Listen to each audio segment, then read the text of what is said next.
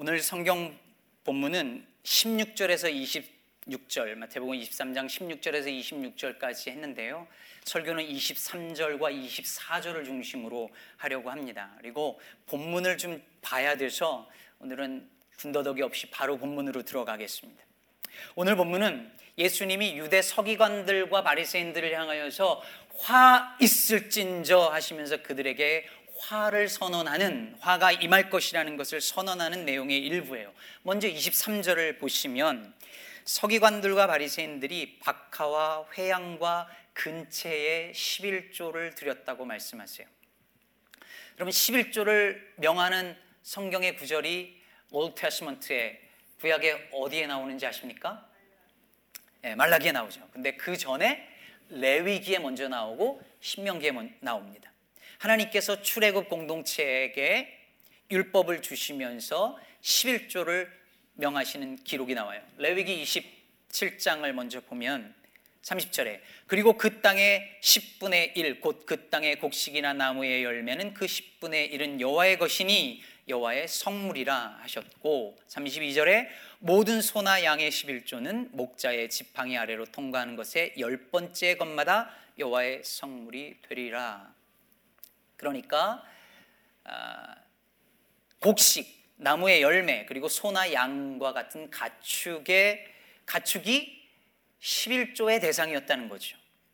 하나 더 보면 신명기 14장 22절을 보시면 너는 마땅히 매년 토지 소산의 11조를 드릴 것이며 내 하나님 여호와 앞곧 여호와께서 그의 이름을 두시려고 택하신 곳에서 내 곡식과 포도주와 기름의 11조를 먹으며 레윈들을 향한 말씀이죠. 또 내 소와 양의 처음 난 것을 먹고 내 하나님 여호와 경외하기를 항상 배울 것이니라. 한 절 더 보면 28절 29절 매 3년 끝에 그 해 소산의 10분의 1을 다 내어 내 성읍에 저축하여 내 너희 중에 분깃이나 기업이 없는 레윈과 내 성중에 거류하는 객과 및 고아와 과부들이 와서 먹고 배부르게 하라 그리하면 내 하나님 여호와께서 내 손으로 하는 범사에 내게 복을 주시리라 여러분 신명기 14장은요 11조에 두 가지 종류가 있다는 것을 우리에게 보여주고 있어요 첫째는 매년 드리는 11조죠. 이때 뭘 드리느냐? 곡식, 포도주, 올리브 오일, 기름을 11조로 드렸습니다. 둘째는 3년에 한 번 드리는 11조인데 이때도 역시 땅의 소산의 10%를 10분의 1을 드렸죠. 여기서 주목할 것은 이 3년에 한 번에 드리는 11조에 대한 설명에 이 11조를 가지고 뭐 했는지가 명확하게 나오는데 즉 백성들 중에서 분깃이나 기업이 없는 즉 물려받을 땅이 없는 레윈이나 나그네나 고아나 과부들을 먹이는 일에 11조가 사용됐다는 거예요. 자, 여러분 보세요. 율법에서 11조를 명할 때 주로 염두에 뒀던 거는 어떤 걸 드리라고 했냐면 곡식, 포도주, 기름. 그거였죠. 그런데 오늘 본문에서 서기관들과 바리새인들이 11조로 드렸던 박하와 회향과 근체는 11조 드리라고 했나요?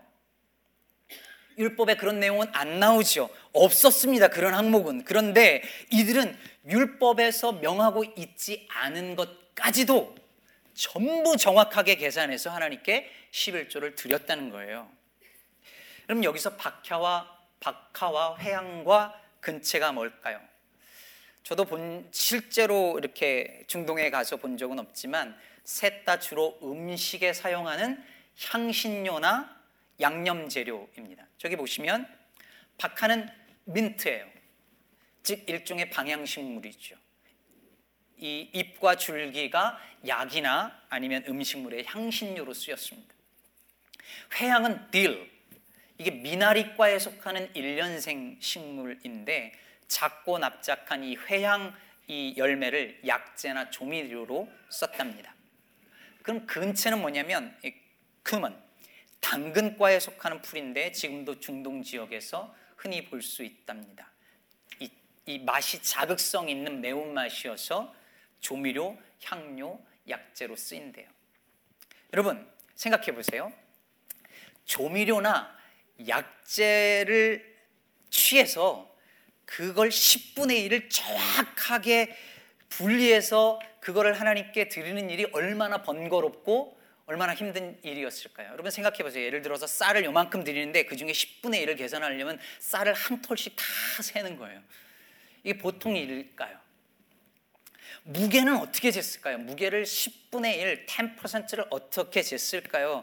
그런데 이 서기관들과 바리새인들은 그것을 정확하게 계산해서 11조를 드릴 만큼 율법에 철저했다는 거예요. 여러분 이게 나쁜 건가요?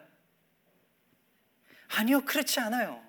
율법에 명한 것뿐만 아니라 율법에 성경에 기록되지 않은 그 이상까지도 잘 지키려고 애쓸 만큼 하나님에 대한 패션이 있었다라고 하는 것을 말하니까 좋은 거죠. 저는요 어릴 때 제가 어릴 때 신앙생활 할 때 저희 교회 교회 어르신들 보면 헌금을 내는데 절대로 지갑에서 이렇게 그날 꺼내서 헌금 내는 법이 없었습니다. 항상 언제나 그 전날 헌금을 정성스럽게 준비했지요. 그것도 그냥 돈이 아니라 꼭 은행 가셔서 신권 아주 빳빳한 새 돈을 준비를 했습니다. 그걸 헌금으로 드렸죠. 새 돈이 없으면 어떻게 했는지 아세요? 어떤 분들은 다리미로 다리미로 돈을 다렸습니다. iron으로 다 이걸 이거를 펴서 하나님께 어떻게 구겨진 돈을 드리냐고 그걸 빳빳하게 만들어 가지고 하나님께 드렸었어요. 여러분 그것만인가요? 주일에는 돈 쓰면 안 된다고 주일은 절대 식당 안 가고 절대로 마케트 가지 않았습니다. 심지어 버스 타면 돈 쓰니까 그 먼 교회 거리를 버스 안 타고 걸어 다녔어요. 주일에 교회 올 때 반바지 뭐 이런 그 청바지 이런 상상도 못할 일이었고요. 하나님 만나러 가는 일이라고 가장 단정하고 가장 좋은 옷 입고 갔습니다. 여러분 이게 다 율법적이고 형식적이고 수준 낮은 믿음인가요? 옛날 어른들이 뭘 몰라서 그런 걸까요? 무식해서 그랬던 걸까요? 저도 옛날에는 그런 걸 보면서 율법적이라고 한마디 하던 시절이 있었습니다. 근데 지금은 그렇게 말하지 않습니다. 하나님 앞에서 조금이라도 좋은 것 드리고 싶고 말씀을 더 잘 지키고 싶은 마음이 있는 거니까요. 오히려 요즘은 그때 그 시절의 그런 열심들이 너무 다 사라진 것 같아서 아쉬울 때도 있습니다. 여러분 오늘 본문에서 이 서기관들과 이 파르시들이 바카와 회양과 근처에 근처에 11조를 드린 건 아무 문제 없었습니다. 하나님 앞에서 이렇게 little tiny thing까지도 다 10분의 1을 다 드리려고 하는 말씀을 지키려고 하는 열심에서 출발한 것이니까요. 근데 문제는 그게 아니었습니다. 주님께서 이들을 향하여서 뭐라고 하시죠? 너희가 박하와 회양과 근체의 11조는 들이되 율법에 더 중한 바 정의와 긍휼과 믿음은 버렸도다 하십니다.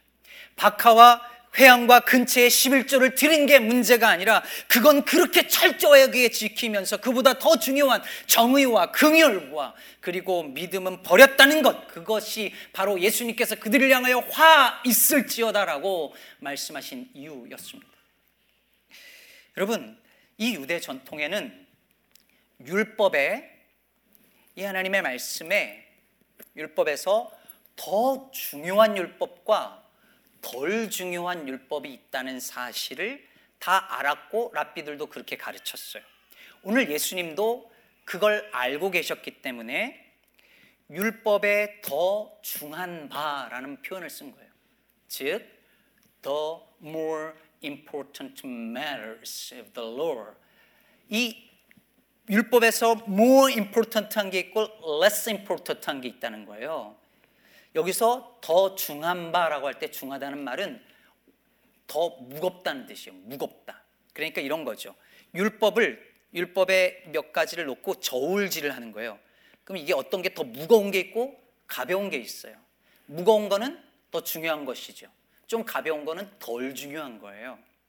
예수님도 그걸 아셔서 더 중요한 게 있다 이렇게 말씀하신 거죠. 예를 들면 이런 것입니다.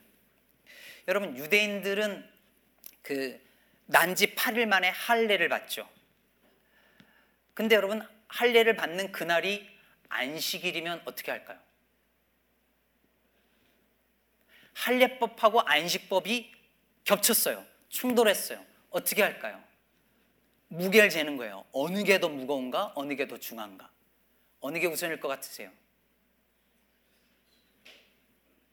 할례법이 우선입니다. 그래서 예수님께서도 요한복음 7장 22절에 너희가 안식일에도 사람에게 할례를 행하지 않느냐고 이렇게 말씀하셨어요. 또 하나 예를 들면 유대인 랍, 랍비들이 이 어느 게 더 율법 중에서 어느 게 더 무거우냐라는 것을 가리는 원리들이 몇 개가 있는데 그 중에 하나가 생명 보존을 뜻하는 피쿠아 쿤 네페슈라는 것이 있답니다. 말하자면 어떤 규범보다 인간의 human life가 more important matters. 이렇게 여기는 거예요. 그래서 이걸 잘 지키면 지키는 유대인 주이시 닥터들 그리고 간호사들은 안식이라도 출근을 하고 그리고 원래 얌키퍼 날은 먹는 것들 마시는 것들을 금지되어 있지만 아픈 사람은 먹을 수 있게 한 거예요. 왜? More important matter가 뭐냐면 human life라고 되어 있으니까. 이 율법하고 이 율법이 있는데 충돌해요. 그러면 더 중요한 것, 더 무거운 것을 따르는 거예요. 그래서 예수님도 안식일보다 뭐가 더 중요하다 그랬어요? 사람이. 그러면 이렇게 모든 율법이 다 중요하지만 더 중요한 거와 덜 중요한 것이 있고 더 무거운 거와 덜 무거운 게 있다라는 것을 다 알았습니다. 근데 예수님이 보니까 이 서기관들이 그리고 바리새인들이 덜 중요한 박하와 회양과 근처의 11조는 이거 안 지키면 큰일 날 것 같은 것처럼 막 정성스럽게 지키면서 율법의 더 중요한 것들은 무시했다는 거예요. 그게 뭐예요? 정의와 긍휼과 믿음이었다는 것입니다.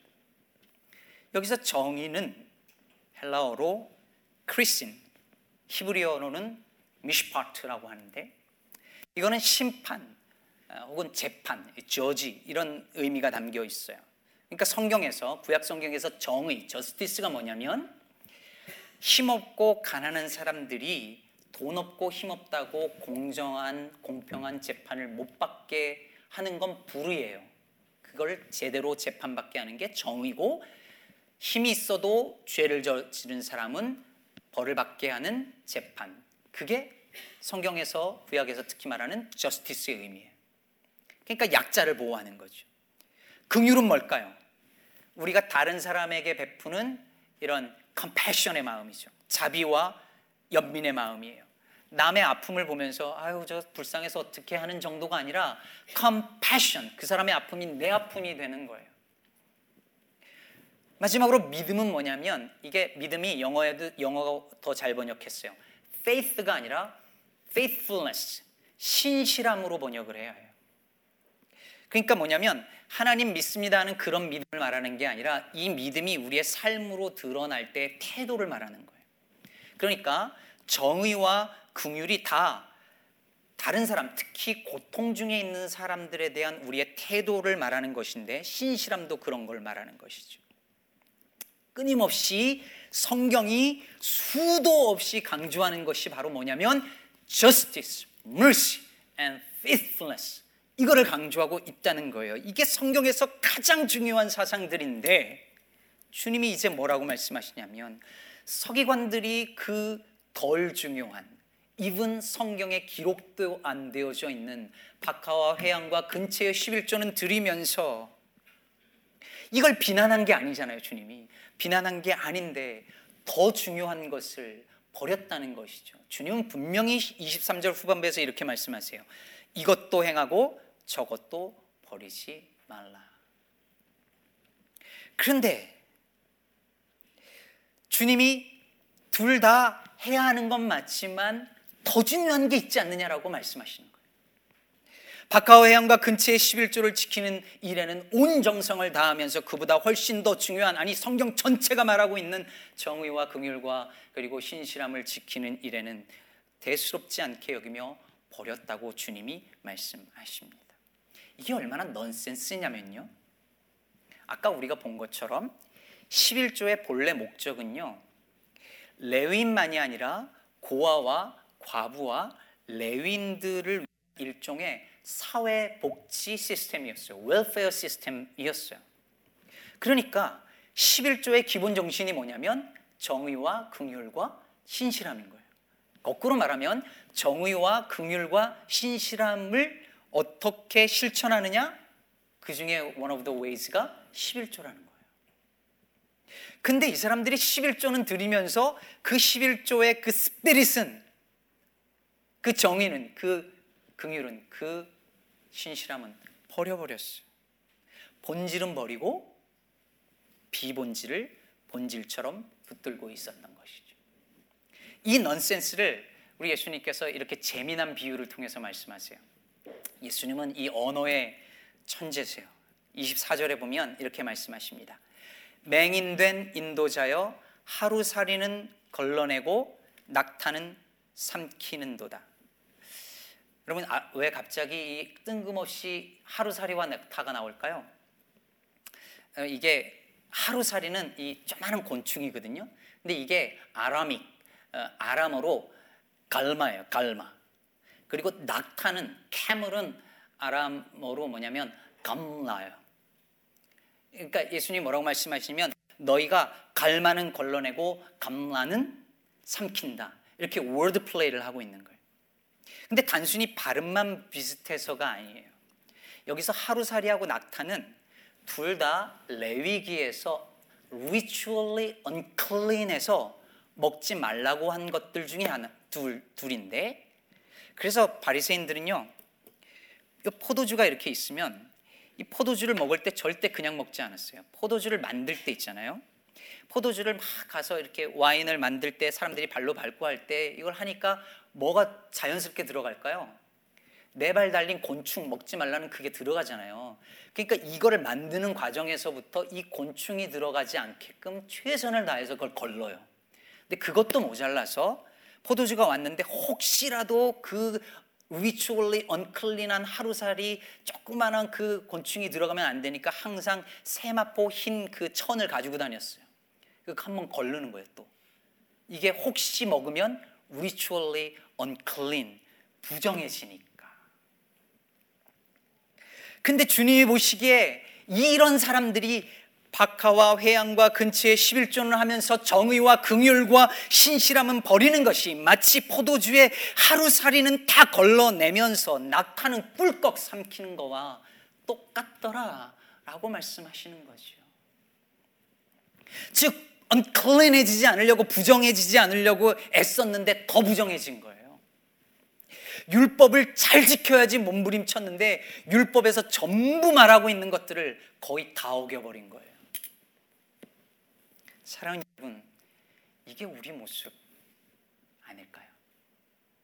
우리가 그동안 교회에서 신앙 좋다고 여겨온 것들, 그 종교적 행위들이 뭐죠? 술, 담배 안 하고, 주일 성수 잘하고, 헌금 잘하고, 11조 특히 잘하고, 교회 봉사 잘하면 그걸 보고 아, 저 사람 믿음 좋아 라고 말했고 그 사람들에게 집사도 주고 장로도 주죠. 그리고 그런 걸 제대로 안 하면 저 사람 믿음 없어. 아, 장로가 되어서 저런 것도 안 하고 말이지. 그렇게 블레임하고 정죄하죠. 그런데 그것과는 비교도 할 수 없을 만큼 the more important matters, 즉 성경 전체가 말하고 있는 그 정의와 긍휼과 신실함에 대해서는 사람들이 관심이 없고 무시해 버렸다는 것입니다. 여러분 그런 종교적인 형식들이 필요 없고 안 중요하다는 게 아니에요. 중요해요. 필요해요. 그런 것조차 못하는 성도님들을 보면 저도 아쉬워요. 하지만 그런 것들과 정의, 긍휼 그리고 신실함과는 이건 비교하면 이건 하루살이와 낙타의 문제라는 거예요. 여러분 새벽 기도와 정의의 무게를 달아보세요. 어느 게 더 무거울까요? 주일 성수와 11조 그리고 긍휼과 신실함을 무게 달아 보세요. 어느 게 더 무거울까요? 이건 비교 자체가 안 되는 거죠. 신앙은 하나님과 나만의 관계야. 라면서 예배만 잘 드리면 된다고 여기고 곁에 있는 성도들, 공동체, 이웃들을 향한 정의, 긍휼, 신실함을 무시해 버리고 살 때 주님은 오늘도 우리에게 너는 하루살이는 걸러내고 낙타는 삼키는 거야라고 말씀하실 것입니다. 여러분, 교회 안에서 사람들이 가장 많이 argue를 하고 가장 많이 싸우고 다투고 그리고 에너지를 쏟는 일들이 뭔지 한번 보세요. 정말로 교회에서 어떻게 사람들을 말씀으로 양육할 것인지, 어떻게 복음을 전하고 고통받는 이웃을 위해서 정의와 긍휼과 신실함으로 사역을 할 것인지에 대해서 논의하고 하나님 나라에 관해서 성경을 공부하고 논쟁하고 그러다가 다투기까지 하고 막 그런가요? 이번 주는 비빔밥을 하기로 했는데 왜 국밥이냐? 왜 예배 때 찬송가만 하냐? 아니 왜 찬송가 안 하냐? 왜 쓸데없이 영어로 하냐? 연말 연초가 되면 왜 구역 편성이 이러냐? 왜 나는 여기 들어갔느냐? 누구는 왜 장로가 되고 누구는 왜 못 되냐? 헌금은 바구니를 돌리는 게 낫냐? 저기다 두는 게 좋으냐? 11조는 세금을 냈는데 또 해야 되는 거냐? 해야 되면 세금 떼고 하냐? 아니면 세금 떼기 전에 하냐? 엄마 아빠가 분명히 tax 내고 11조 내고 그 다음에 용돈 줬는데 나 이거 또 세, 이거 11조 내야 되냐 말아야 되냐. 여러분 이게 essential 본질적인 건가요? 아니요 다 non essential 비본질적인 거잖아요. 그런데 교회가 싸울 때 보세요. 본질적인 문제로 싸우다 깨지는 교회는 거의 없습니다. 다 비본질적인 것을 가지고 죽어라고 멱살 잡고 싸우죠 그 비본질적인 것들 사실은 따져보면 하나도 중요하지 않은 것들을 가지고 그걸 목숨처럼 지키려고 피 터지게 싸우는 거예요.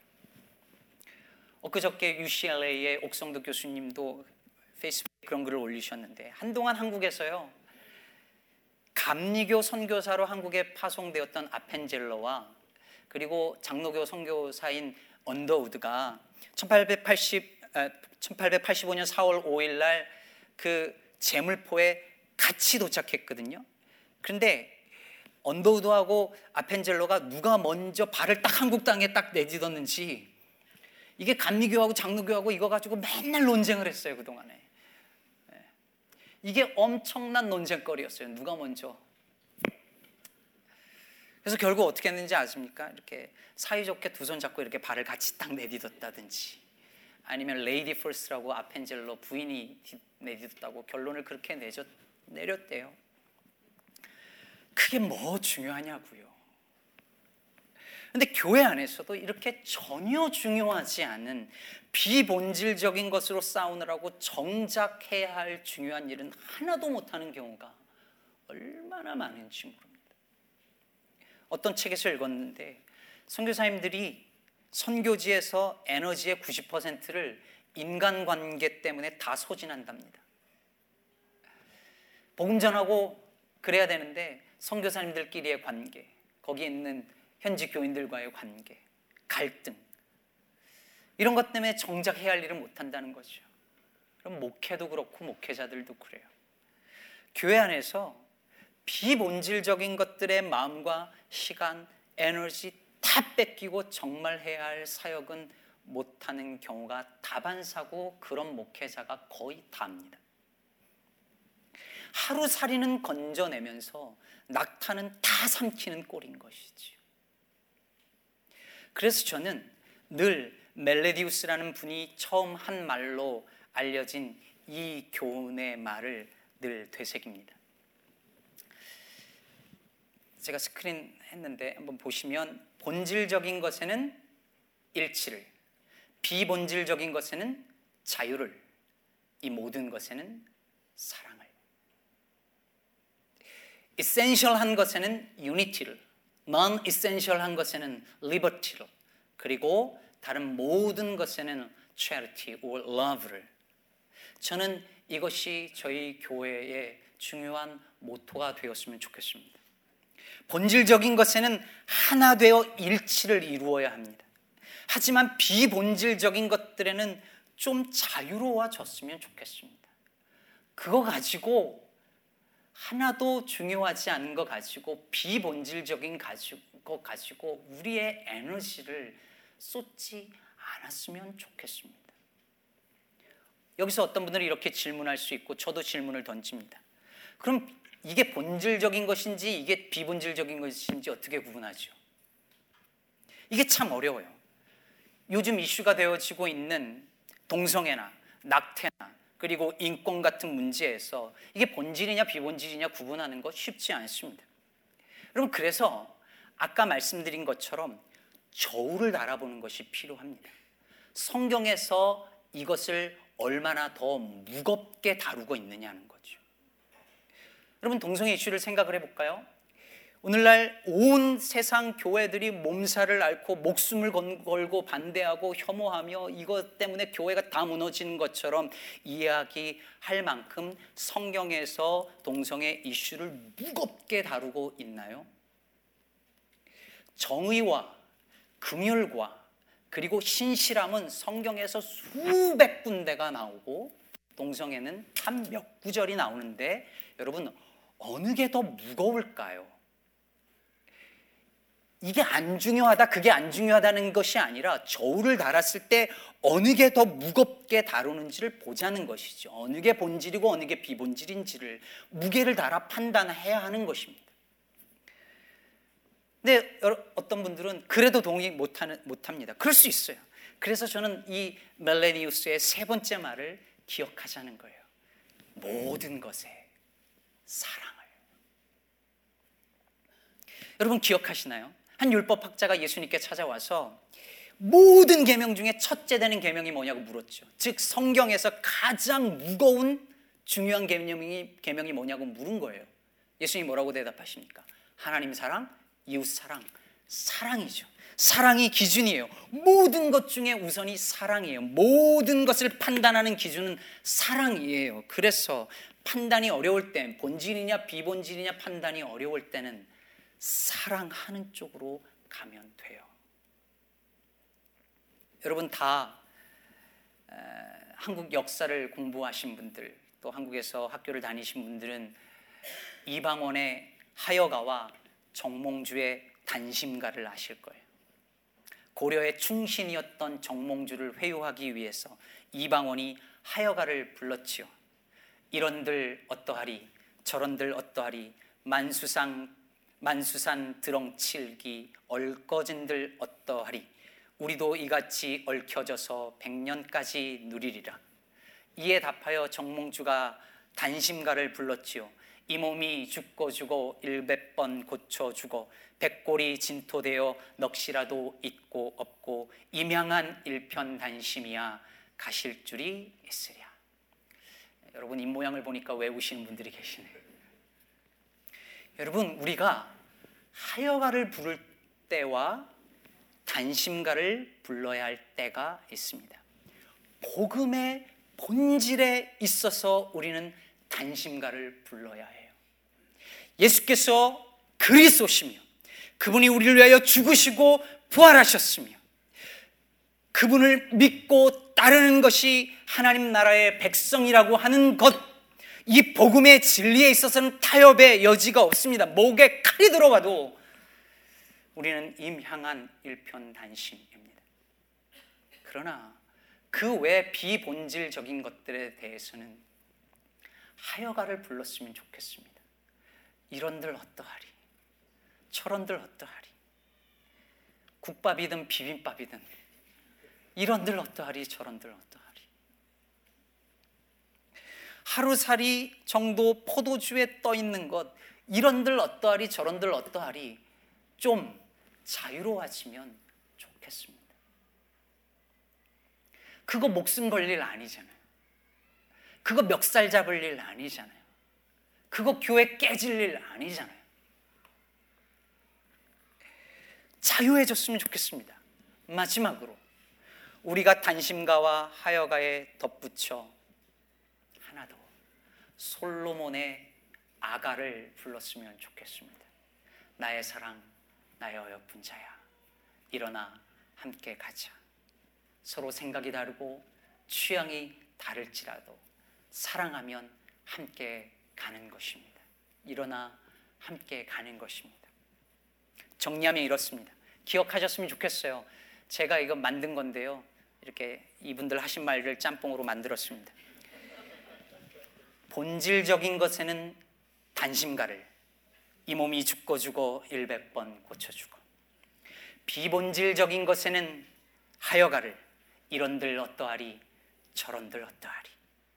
모든 것에는 아가를 나의 사랑 나의 어여쁜 자야 일어나 함께 가자.